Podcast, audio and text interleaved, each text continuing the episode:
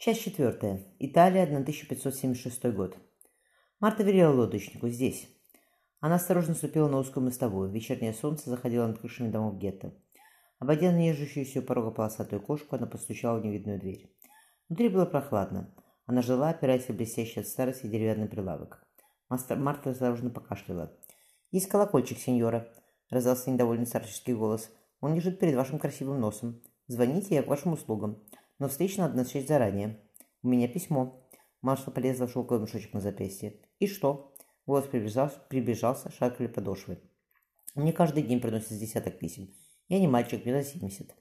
Сухая рука взяла послание Никиты Судакова.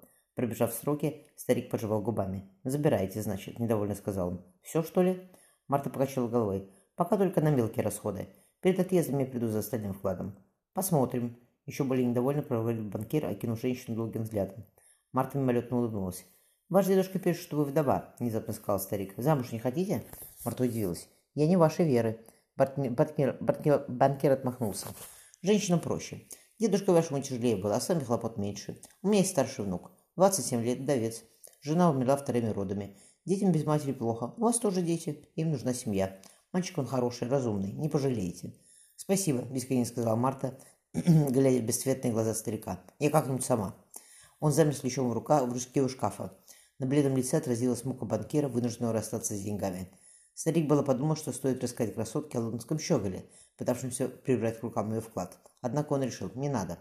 Клиенты платят за молчание, а не за болтовню налево и направо. Сам не зная почему, он пробормотал. Я тоже жену похоронил недавно. Мартва едва удержался от смешка. Суммы вам надолго хватит, кисло сказал старик, равняя столку золотых монет. Он сел писать расписку, дверь заскрипела. «Синьора Вероника!» Банкир расплылся в улыбке. «Рад вас видеть. Вернулись, значит?» Высокая стройная женщина приступила порог. «Чему нас миновала?» — весело сказала она.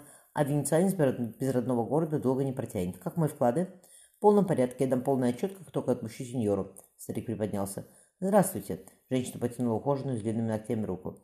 «Вы тоже храните здесь деньги? Самое надежное место в городе. Процент небольшой?» Старик что-то пробормотал. «Зато можно не беспокоиться. Меня зовут Вероника Франко». Она встряхнула убранную в золотую сетку темно-рыжими локонами. Глаза у нее были цвета жженого сахара. Марта присела. «Сеньора Марта, вернее, пани Марта. Вы из Польши?» Вероника ахнула. «Расскажите мне про вашу страну. Со времен моего знакомства с еще герцогом Анжуйским я мечтаю туда попасть». «Язык ты знаешь хорошо», — дед посыпал черным песком. «За летом из Фейгелистока тебе пролетел с Польши сказали, что на всю жизнь свет хватит. Спокойнее, чем ежели ты скажешь, что из Москвы приехала». «Я не католичка», — удивилась Марфа. Дед махнул рукой. «Что у вас идолы, что у них. Только у вас икона, в Италии статуя с фресками. Но никакой разницы. С латынью ты знакомый, итальянский у тебя отменный. Все будет в порядке. Сразу извинился, не уезжай. Привыкни к Европе. Сними комнаты, Федосию учителя найди. Найми, сама английским позанимайся. Отдохни, Марфа, хватит бегать. Разве я бегала бы, будь моя воля, сердито отозвалась она. Приеду в Англию, куплю домик в деревне и буду детям пироги печь. Зорко посмотрев на внучку, Никита покачал головой. Можешь, пару и затеешь, однако все равно с места сорвешься. Глаз у тебя рыси, Марфа. Сия от батюшки твоего покойного, от его предков варяжских. И мы с Коней на месте не сиделась. Я с удовольствием отозвалась Марфа, но мне надо к детям. Они остались на постоялом дворе. Боже милостивый, такая красавица, как вы, не имеет права прозябать на постоялом дворе, тем более с детьми. Вероника задумалась. Вы надолго в городе? Хотелось бы до весны, ответила Марта. Вероника повернулась к старику. Я приду завтра. И не смогу спокойно спать, зная, что цветок женственности мучится в поповнике. Мы немедленно идем снимать комнаты, сеньор Марта.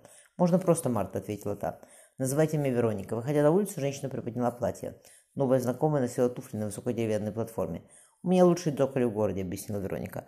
Вам надо сделать несколько пар, вы станете такого роста, как я. На самом деле я тоже малышка. У меня своя гондола. Мароника, Вероника махнула в сторону канала. Мы заберем ваших детей. Она поинтересовалась. У вас кто? Мальчика, девочка, ответила Марта. Счастливая вы женщина. Вероника спустилась с лодку. Мне скоро 30, а у меня нет детей. Но я не замужем. Я тоже не замужем, Марта устроилась рядом. Я вдова. Прекрасно, промотала Вероника. Мы найдем квартиру, которая оттенит вашу красоту, как перламутр ракушки оттеняет жемчужину. Называйте меня на «ты». Марфа полюбовалась отражением солнца в глазах женщины. «Спасибо, дорогая». Вероника поцеловала Марту в щеку. От нее пахло лавандой и чем-то еще прохладным. Марта повела носом. «Запах Венеции». Вероника раскрыла руки. Раскинула руки. Лодка вышла в большой канал. Завидев купол собора Святого Марка, женщина вздохнула полной грудью. «Боже, как хорошо быть дома!» Она повернулась к Марте. «Ты ведь не знаешь, кто я?» Та покачала головой. «Я поэтесса», — сказала Вероника. «Поэтесса и самая дорогая куртизанка Венеции».